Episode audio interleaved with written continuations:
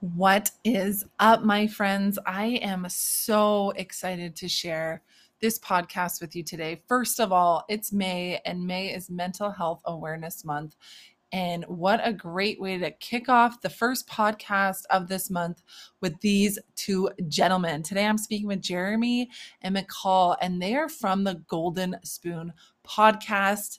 And this podcast, you must listen to it. This the Golden Spoon podcast is about they're two guys that are there to help anyone who struggles with the largest internal problems all the way down to small day in and day out bumps in the road they have come to the conclusion that everyone who has a heart beating inside them deserves to get all forms of mental health help, counseling, and love. So pick up a tiny golden spoon and dig a little deeper with them on your journey. They truly are incredible guys. I loved our conversation and I am so excited to share with all of you today.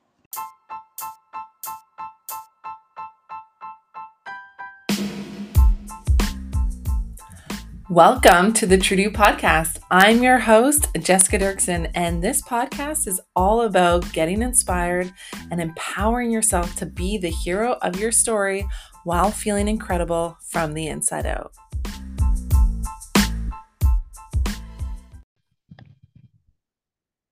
Hello, Jeremy and McCall. Thank you guys so much for being here. I'm so excited to talk to you guys. Hey, how's it going? It's good to talk to you too. We're excited to be here as well. Awesome. So you guys have a podcast called The Golden Spoon. And Correct. I want I want to talk about that. Where did that come from? Um well first oh, I'll explain a little bit about the title and then we can go into uh the uh, a specific event that actually kind of kickstarted the whole thing.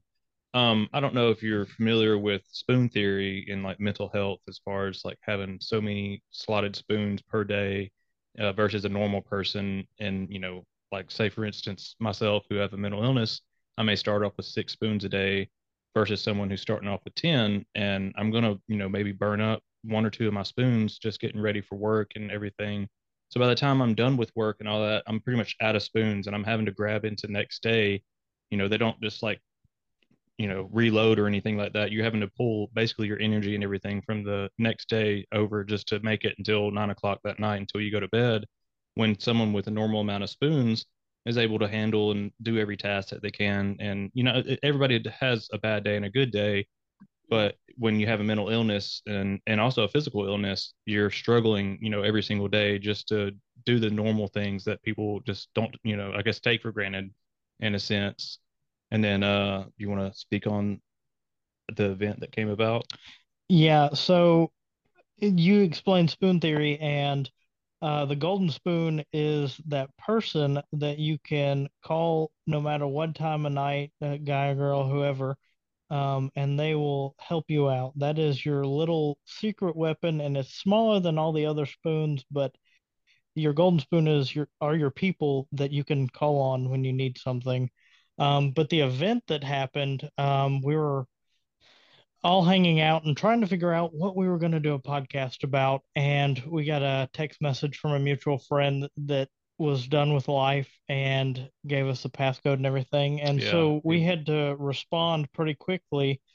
And uh, this was a young person that we know.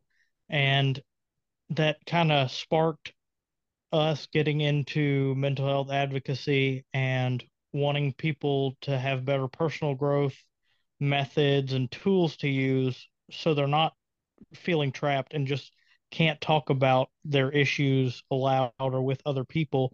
Because we kind of felt like um, every day uh, nobody really talks about the problems and issues and they just harbor those things. And so the golden spoon podcast uh, was a way for us to be like, hey, it's okay not to be okay, because that's kind of our saying that. Yeah, it's our little slogan is just letting everybody know that you know there's there's more than just a bad day. There's there's times where people are going months, sometimes a years without you know getting the help or speaking out for you know needing the, the, that break from mental health, and unfortunately, there's you know a, the suicide rate is increasing every year and by the way, we did stop this the friend that we were speaking of uh, from the suicide attempt.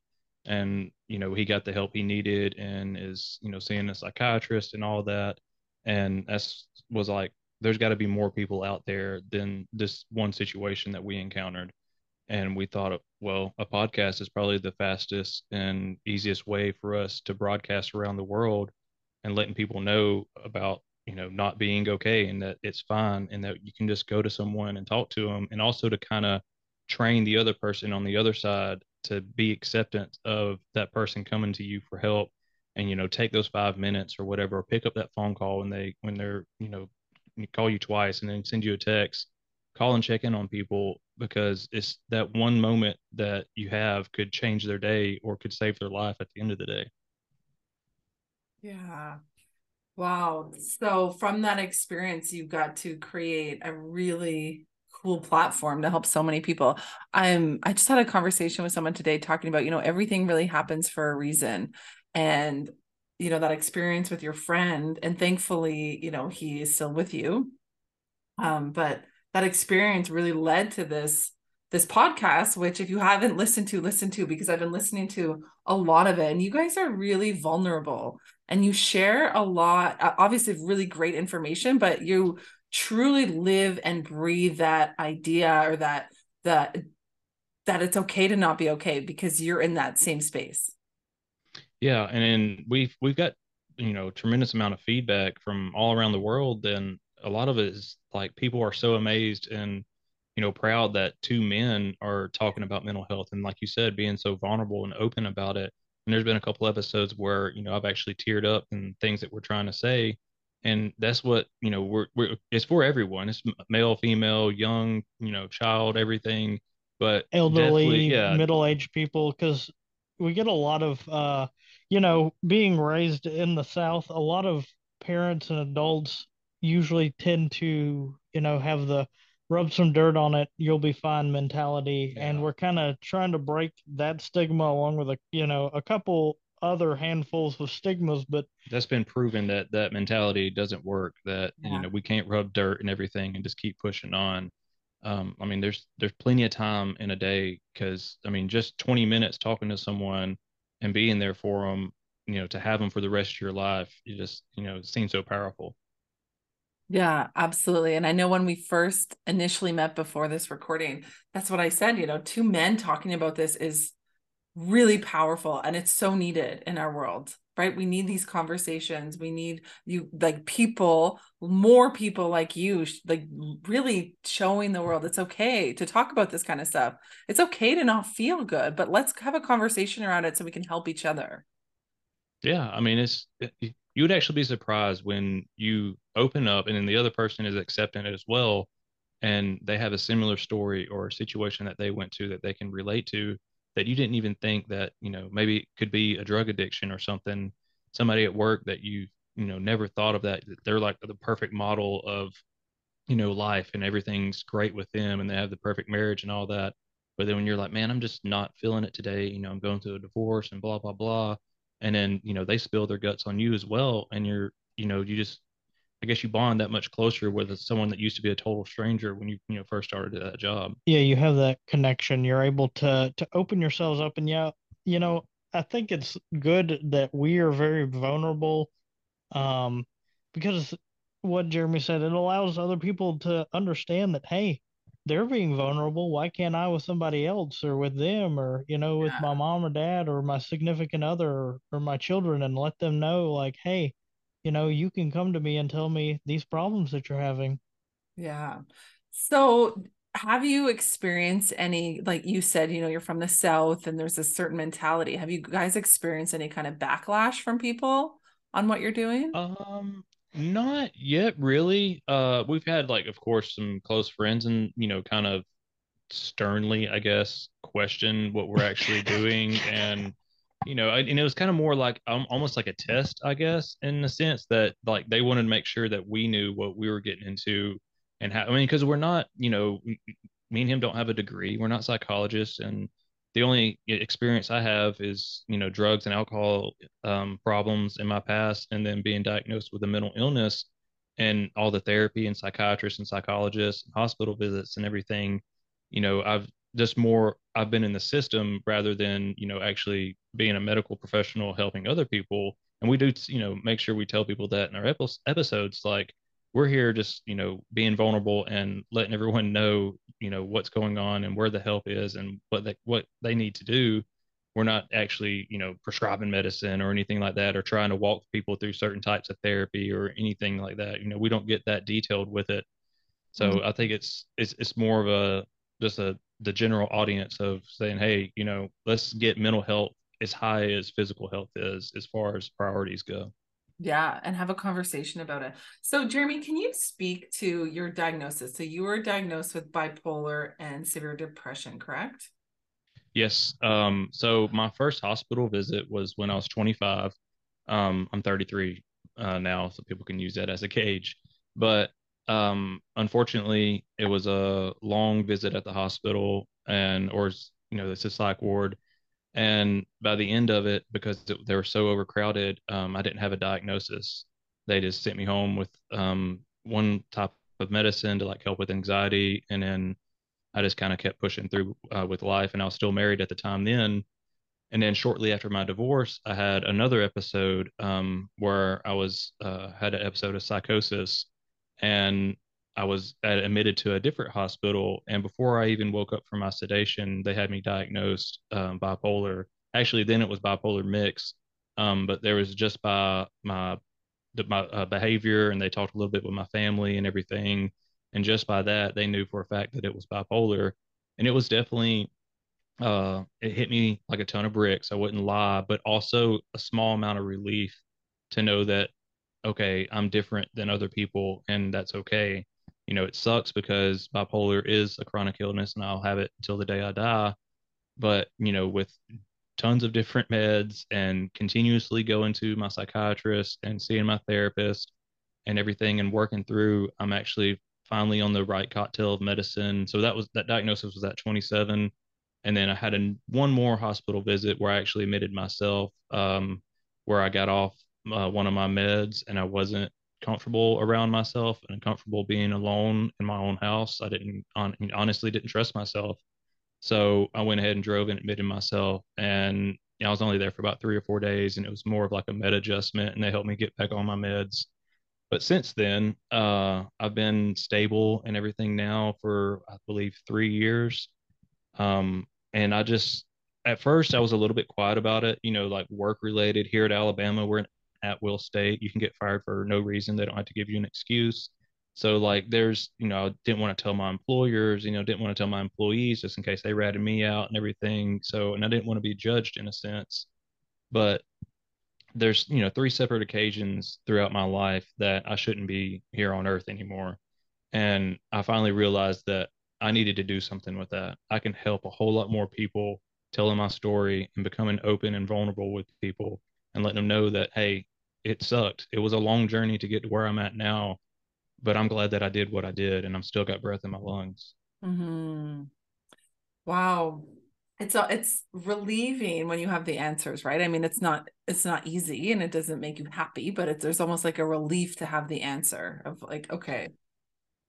Oh yeah, definitely. And I was able with that, you know, like I said, it was bipolar mix at first, but then working back and forth with my psychologist and you know seeing and psych yeah psychologist and psychiatrist and looking at my behaviors and everything and me being that's another thing is being open and honest with your health professional mm-hmm. you know there at the beginning i was just literally just telling them yeah i feel great you know i'm fine because i didn't want to be on medicine i didn't even like taking ibuprofen when i was like growing up and stuff like i just wasn't a pill guy yeah. And so I was just like, I just wanted like one pill, maybe like minimum, like once a day if I can. And then, you know, I had that mindset going into it at first. But when I was actually honest with them and, hey, you know, I, I spend days in bed sometimes. I go a week without showering, you know, I'll drive down the road and, you know, have suicidal ideations where, you know, every day still even medicated. And that's, we had an episode about it to let people know that these are normal thoughts.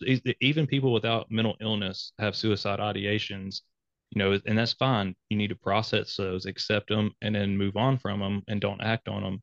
Yeah. So when I was open and honest with them about that, that's when it kind of tipped the scales over into bipolar one, which is the bad, you know, the worst of the two, and then with severe depression. So Um, so I actually was going to bring up that episode on the suicidal ideations because I think that was such a great conversation and what you just said you know even if you don't you don't have a mental illness some people still have those thoughts and I know like women going through menopause, they're uh, when their hormones start going all different places and they're not, they're kind of out of whack. A lot of women have those thoughts and they've never had them before. And lots of people do, right? Life gets hard and we just think it's just easier. And McCall, one of the things that you said in that episode that really like struck with me was not to say to those people, but everything would be you know you can't you're going to leave all your family behind you're going to leave all this behind like how could you do that? Like not to put that judgment or shame on them. Yeah the, you you can't put that judgment or shame on them uh and you just have to be that friend to them and you know if they if so choose to get help they can get help and you know you that you're kind of there for them to be their support system and i think that's important because you can't just uh, you know, down down talk them or just uh, be negative and be, just put that uh, added because when you do that, you put that added pressure yes. above their head, and then that kind of just uh, harkens the situation a little bit more. You know, you're not actually giving them like positive thoughts to look at, yeah. like, oh yeah, my family would miss me. That just adds more stress yes. to them and be like, oh God, you know, like then they get into this wor- bigger whirlwind than they already were. And I, and I really hate the people that like like come from the motivational speaker standpoint and just be like, oh, you're just depressed. You got to push through this and all these other things. It's like, no, let's not ignore it. Let's figure out why that that thought came up while you're driving down the road. You know, the, can it boil back to an argument? Can it be because you just had your first kid and you don't know what the heck you're going to do? Or, I mean, is it because you had a flat tire on the way to work and you get so frustrated because your car's always breaking down? Like, you know, kind of rewind your brain and trace back to, you know, like I said, it's totally normal, you know, to have that. Everyone has those thoughts. It's just no one wants to admit them. And that's when we kind of, you know, figured let's just go ahead and do an episode about that. That's something I feel like people need to hear, especially men, because I know there's several men, especially blue collar guys, that are just white knuckling it every day trying to push through and you know providing for their families which is great but they're just pushing all these thoughts under the rug. And unfortunately like me when i was 25 it was literally a chemical imbalance in my brain of just bottling up for so long that i couldn't control anymore. And i was like parading around a parking lot. I was full blown psychotic. I was about to get tased by police and everything. And those were literally just chemicals. Like there's no drug. They tested me for drugs and alcohol when i got to the hospital. I was sober. I was clean. Nothing in my system and it was scary to understand that you know our brains can kind of fight against us if we're not fully open and honest with ourselves. Yeah it's kind of like hey you're not paying attention to me and like all the signals i've been giving you so now this is what you're going to get so you have to pay attention. yeah. Yeah basically. So I, I, I want to kind of talk a little bit about the stigma around mental health because you know people's and I my opinion and I'd love to hear what you guys think of this is that people don't understand it, right? People judge what they don't understand or ignore what they don't understand. So for years, people don't want to talk about it because they don't understand it. They can't understand somebody, you know, running around in the parking lot who might not be, who's not drunk or high on drugs, right? Like to that, like to somebody else who's not experiencing that. And so it's I think, for them to ignore it. What do you think? I think the biggest is you you uh, kind of touched on a little bit is that people can't understand what they can't see yeah. with a physical illness, you know, you can see someone's leg that was amputated, or, or you can understand or... that they have cancer because they're going through chemo and they're bald and lost their hair. You know, there's so many different things that you can physically see their symptoms and you can be empathetic towards them. But when it comes to like the big one or like the small ones, like anxiety and depression, which is just rampant throughout the US or around the world, really, and you can't see it. And what's bad is that sometimes it's the people that look the most happy at your job or the ones that are joyful all the time, those are actually the ones that are medicated and are suffering from depression, having to go to a therapist every week, and they're hiding it because we've all been raised in a society to not show any type of weakness. And, mm-hmm. you know, in order to show depression, you have to, in a sense, it looks lazy or, you know, oh, you just don't want to do that. You'd much rather lie in bed. It's no, I would love to get up and go to work. I would love to go do the things with you that you're doing. I love to go to the movies with you. It's just that I can't change the chemicals in my brain and swap them around and just you know boom all of a sudden we're happy and healthy you know and i hate to try to like be argumentative with i was like that way a lot before because people would just be like oh well you know just you know be happy just do this and i'm like okay Yeah. the next time you cut your hand just stare at that cut and tell it to be healed and then watch it grow back together Uh-huh. i would love to see you do that You you asked earlier, you know, if we had any critiques or anything from people that we know or any place like that.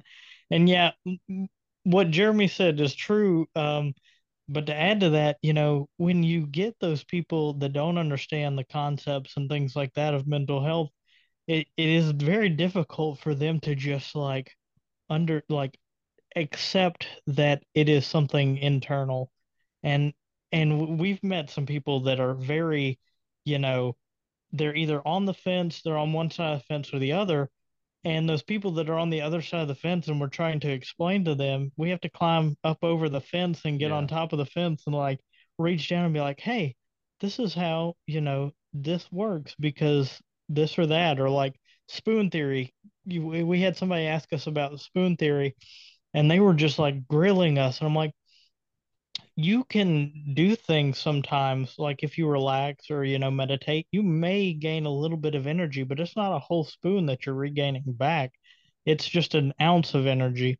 That's not recharging you you know when you get recharged you're eating you're sleeping you're resting and so those are where your spoons get recharged but he was having a very hard time you know being able to comprehend that and and Jeremy had to walk away because I know Jeremy is not a confrontational person. So I had you know I stepped in and I was like I see Jeremy is like not having a good time here.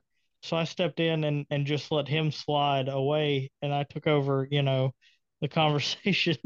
Yeah, it's uh and the ways like I guess to try to simple it down to for people like that to understand, at least from my standpoint, is I tell them, you know, get in your car and put a tray down in your passenger seat and put a glass full of baking soda and a glass full of vinegar and then drive down the road. And when you hit a bump, those two chemicals are going to splash together and they're going to start to fizz, causing a chemical reaction. Now, I want you to try to stop that chemical reaction while still driving down the road and you know just get control of the situation and everything and the only way to really do that is to neutralize those chemicals like with water or another you know medicine or something like that and then they'll go back to normal and you can keep driving until you hit another bump in the road. So it's not only the fact that i'm having to take medication to help level chemicals in my brain but i'm also still dealing with my symptoms every day. It doesn't make my symptoms go away. I, i'm still bipolar. I still have days fully medicated where I wake up depressed and, you know, more suicidal thoughts, or, you know, there's some days where I'm manic because of the other side of bipolar. You know, I can't control what my brain is going to decide to do that day. And like McCall said, I can meditate. I can have on my grounding techniques for if I get too anxious and having a panic attack.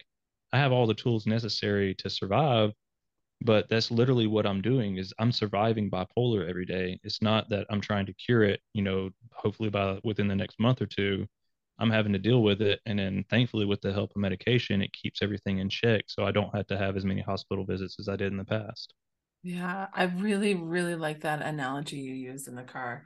Um, because you, and what you said, what people don't see, they don't understand. They can't wrap their head around it. And that's so, so true.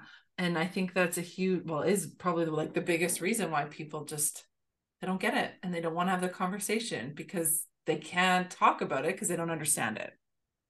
yeah So what very true what would you what do you do for yourself? I mean and and i kind of like two parts to this question. For you jeremy because you you do have bipolar severe depression what when you do wake up with those days what do you do? And also what kind of things would you encourage other people? So and people who don't have a mental illness but still have suicide ideations or just really are struggling with their mental health what kind of tools or tips can you provide those people? Because i think a lot you know i think the world right now is so on high stress high demand so overexhausted um, and so so many people might not have a mental illness but so many people are struggling with their mental health. So the best way I can describe it, like say when I wake up, and we'll use depression to start with, and you know, let's say someone just lost a loved one and they have a reason to be sad. They they need to grieve, they need to cry, they need to talk, they need to, you know, think about that person's life and how much of an impact they had on them. So that's a normal emotion to have. So when I wake up and I'm depressed, and let's say, for example, someone just gave me a million dollars the day before, but I wake up and I'm still depressed, I remind myself that, hey, this is something that I'm not controlling. It's something that is totally out of my nature. It's the chemicals in my brain. And when I put myself back in check with that, that, you know, I'm kind of fighting my brain in a sense. Um, I'm not, you know, pushing through or anything or just ignoring the fact that it's there, you know, because the depression will be there all the way. You know, I don't know how long it'll last. I've had depression last up to three months before without no break. And so I'll just remind myself throughout the day, hey, I am, you know, I feel the way I feel because of, you know, my diagnosis and the way those chemicals are reacting and then because i'm such an open book now and spread my you know garbage around with everybody like people at my work like they know some of the things to look for. Like if i'm real quiet or like clammed up or anything um, it's not that they like ignore me or tr- you know they don't want to bug me. It's like oh let's not try to trigger the guy with mental illness. It's just they'll come up and be like hey man you all right? And i'm just like yeah just you know and a lot of them like a guy i'm real close to at work i just say hey it's just one of them days and he said, "All right, I got you. You know, you know anything. He might pick up my slack a little bit. He might, you know, continuously to check on me through the day. He may go grab me a burger without me knowing. You know, trying to help release a little bit of that serotonin. You know, like a surprise or a gift or something, because it's you know, like I said, it's nothing that I did. It's nothing he did or anybody else did to me. So I just have to know that the chemical will, you know, eventually level back out and I'll be, you know, my normal self again and it's something that say if it lasts a week you know especially now that i'm stable or i'm as stable as i am if it lasts more than a week then i'm definitely letting my psychiatrist know. So, you know there may be a med adjustment. I may, may need to get blood work done to see where my levels are. You know so I, I make her aware of that too especially on the depression side. Um but as far as like anxiety which is i know people that deal with crippling anxiety 24 7 and are medicated and still have to deal with it. Uh, fortunately, um, I do have anxiety, but it's not continuous and, and, not extreme all the time. But if it gets to the point where you know it's affecting my breathing and my thought process, cloudy vision, um, or blurry vision, uh, kind of like waves looking or whatever, like radiating, I know that you know I need to sit down and I have like a grounding technique that I know a lot of therapists teach of uh, you know, it's like your five senses. So you look for something that you can touch and then so grab it, recognize it, feel it, understand what it is, you know, set it down and then look for something you can taste. If there's nothing around you currently, think of something that you can taste and how that, you know, strawberry would taste in your mouth and let your mouth, you know, water and everything for the strawberry and then grab something that you can smell and then before you grab it go ahead and try to think about what is this going to smell like before i smell it what is the last time i smelt it how you know what was the scent that it was given me. Same thing with seeing you know you look for something. You basically break down all your senses and by the time you get down to the bottom uh, or get, get to the fifth one then you're just basically you know kind of calm you're like decompressing your brain almost and reorganizing it in a sense. Yeah i love that I was I'm like writing notes as you're speaking. yeah, grounding techniques are always good. Doing a simple breathing meditation is fantastic. I mean, you could sit after you get done with work or on your lunch break and just do a simple breathing uh, meditation.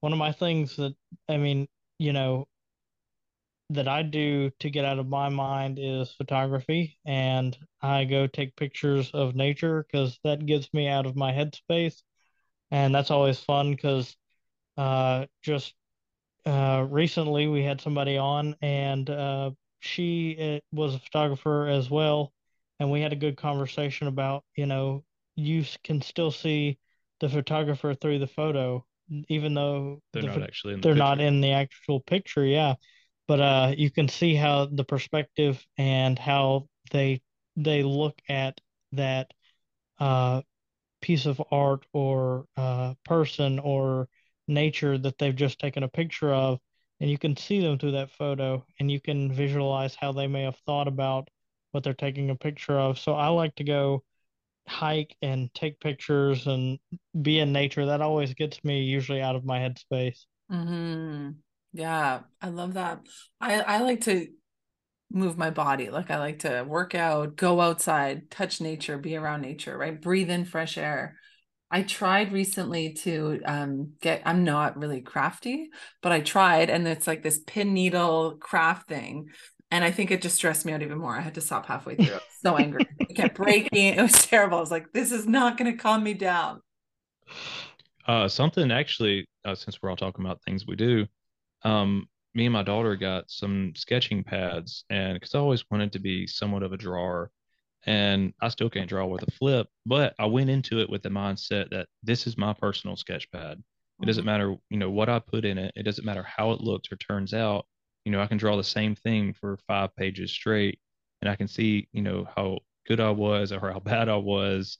And to me, that just like gave me more peace that this is something that I have no idea what I'm doing, have no training in or nothing, but I'm going into it, you know, with no expectations Mm-hmm. And that was very calming, I guess, for me that I can grab that little black uh, sketchbook and just kind of stare at the TV and, you know, sit there and try to draw the outlines and everything.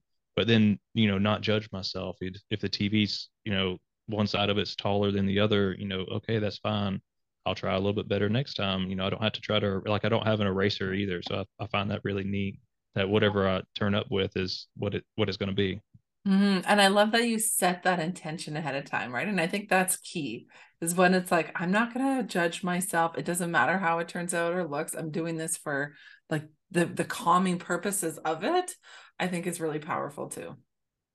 Yeah. That was, that was something I actually used to um, get a little break from social media and distance myself because I realized like a lot of my downtime, I was immediately grabbing my phone and scrolling through, you know, different social medias and just sitting there for like three hours looking at stuff that was you know doing nothing to my brain than just like literally highs and lows. You can watch a video of a baby being born and like all these exciting things and a gender reveal or something and then boom someone just lost their parent on the next video or whatever and it's just a roller coaster of going up and down which wasn't healthy for any of our brains yeah. So I was like, I need something that is just not brain numbing in a sense, but just so easy. Well, more that creative. I can just relax. Yeah, exactly. something more creative than than brain numbing because that one specific app. Now there are other apps that copy it, but you know, there's there's one specific app where you could go through every emotion, and and like you said, our brains aren't trained to be that quick with that um, like that stark difference of emotion. Like it's very hard for your brain to process that in such a quick time and unfortunately, that one app is used a lot by children and teenagers, and your brain's not fully developed until 25 years of age. So anything that you're doing from zero to 25, all those ups and downs and flashes and you know bright lights and darkness and everything like that is doing permanent damage or is you know setting in stone the way your brain's going to be wired for the rest of your life yeah and plus every yeah what your brain is consuming from that content like uh yeah we could talk a lot, a lot about that. But. oh yeah, yeah, it's a whole episode. yeah. it's kind of scary when you really think about it. For it like, is, yeah. People yeah the other day i thought the same thing i was like why? I it's like habitual right? You grab your mm. phone and you open up the app you start scrolling and i was just like no what am i doing? Like i have 10 minutes between my next meetings i'm just going to go for a little quick walk on my treadmill it's like right beside yeah. the office and i'm just going to go do that like i don't need to go get a sweat on but it's just something that's going to make me feel good like be in my own head think about things set my intention for my next meetings like i'm just trying to be more mindful about how I'm spending my time. So it's not just mindless scrolling. yeah, and then you can get stuck on that, you know, those apps for hours and you miss your meeting, you know, you, that could happen as well. Yeah. So you definitely don't want to do that. Yeah. That's awesome. Jeremy McCahill, uh, Jeremy and McCahill. Sorry, I almost made it sound like one word. Your names. Oh, that's fun.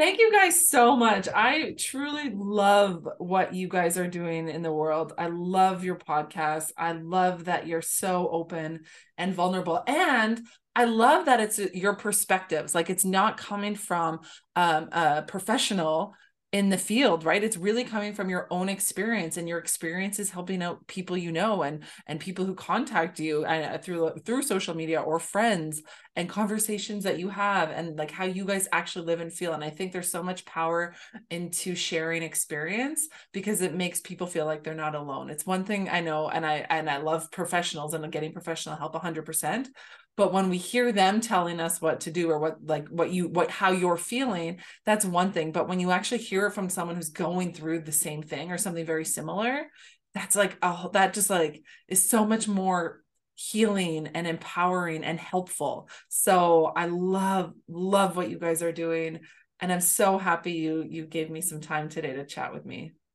Oh, well, thank you for having us. Yeah, thank you for having us on. I mean, we're appreciative of you for even, you know, thinking of us as guests. So, well, thank you. Any last words you want to say to the listeners? I think we uh I think we pretty much nailed it or we brought it up was like I always like to throw in that short little simple quote of, you know, it's okay not to be okay. You know, it's just remember that. I mean, that's one thing I've repeated to myself going through all my, you know, years of different medications and all that is that hey, this is okay because I know that I'm not okay that's totally fine and i'm working every day to try to make it better for myself. Right. I love that. And uh check on uh check on your support system. Make sure you have a good support system. Make sure sure you are a good supporter to other people because uh we are not uh individuals trying to live an individual life. We're all living you know similarly and going through similar things. So make sure you check on those people Absolutely. I love it. Thank you guys. Thank You're you. So welcome.